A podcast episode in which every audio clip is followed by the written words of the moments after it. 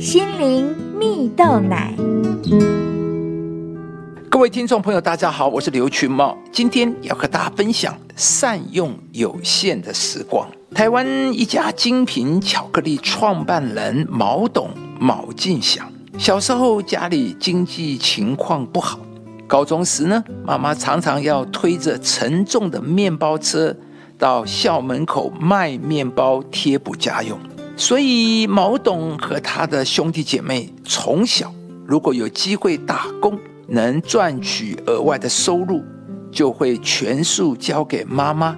减轻家里的经济压力啊，而这样的成长背景培养出他们吃苦当吃补的特质，每天从早到晚学习也不觉得辛苦。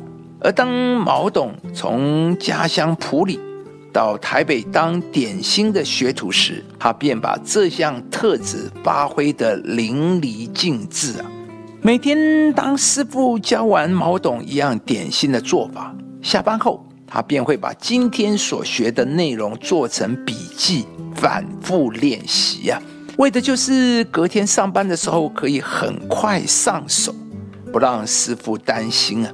透过这样的学习方式，让毛董在学做点心的路上非常有效率。常常是师傅今天教他一样点心，隔天呢就可以再教一样新的点心啊。在这样日复一日的累积下。毛董啊，只花了一年左右的时间，就将师傅十年的功力全数吸收啊！就连带他的老师傅都会笑着说：“能请到这个学徒，真是很划算。”当毛董被问到为什么要这样认真时，他回答说：“因为我不想在这里输掉时间，我想学好一技之长，就可以返乡回馈。”多陪陪妈妈。现在的毛董不仅创立了属于自己的巧克力品牌，更成立了推广阅读计划的基金会，达成了他回馈乡里的心愿呢。亲爱的朋友，你知道你一生有多少时间可以运用吗？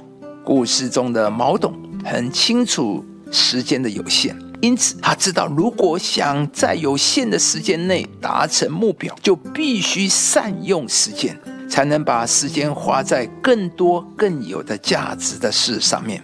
有人呢，便曾经做过计算了，人的一生呢，若是扣掉求学阶段和七十岁之后的时间，大约就剩下四十年。在扣掉三分之一的睡觉、三分之一的吃饭和休息的时间后，真正可以有效工作运用的黄金时间。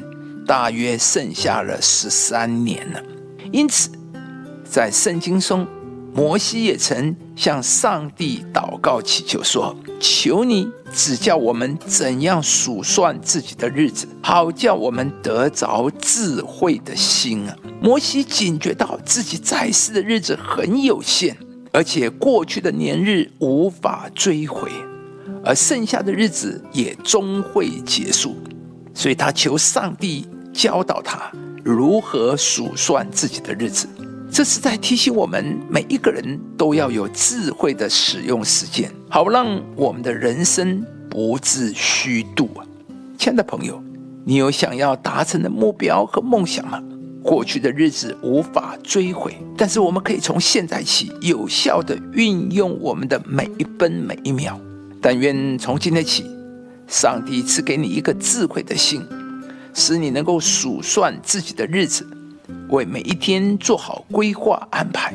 上帝必要祝福你，使你这一生活得充实精彩，不虚此行。忘记背后，努力面前，向着标杆直跑。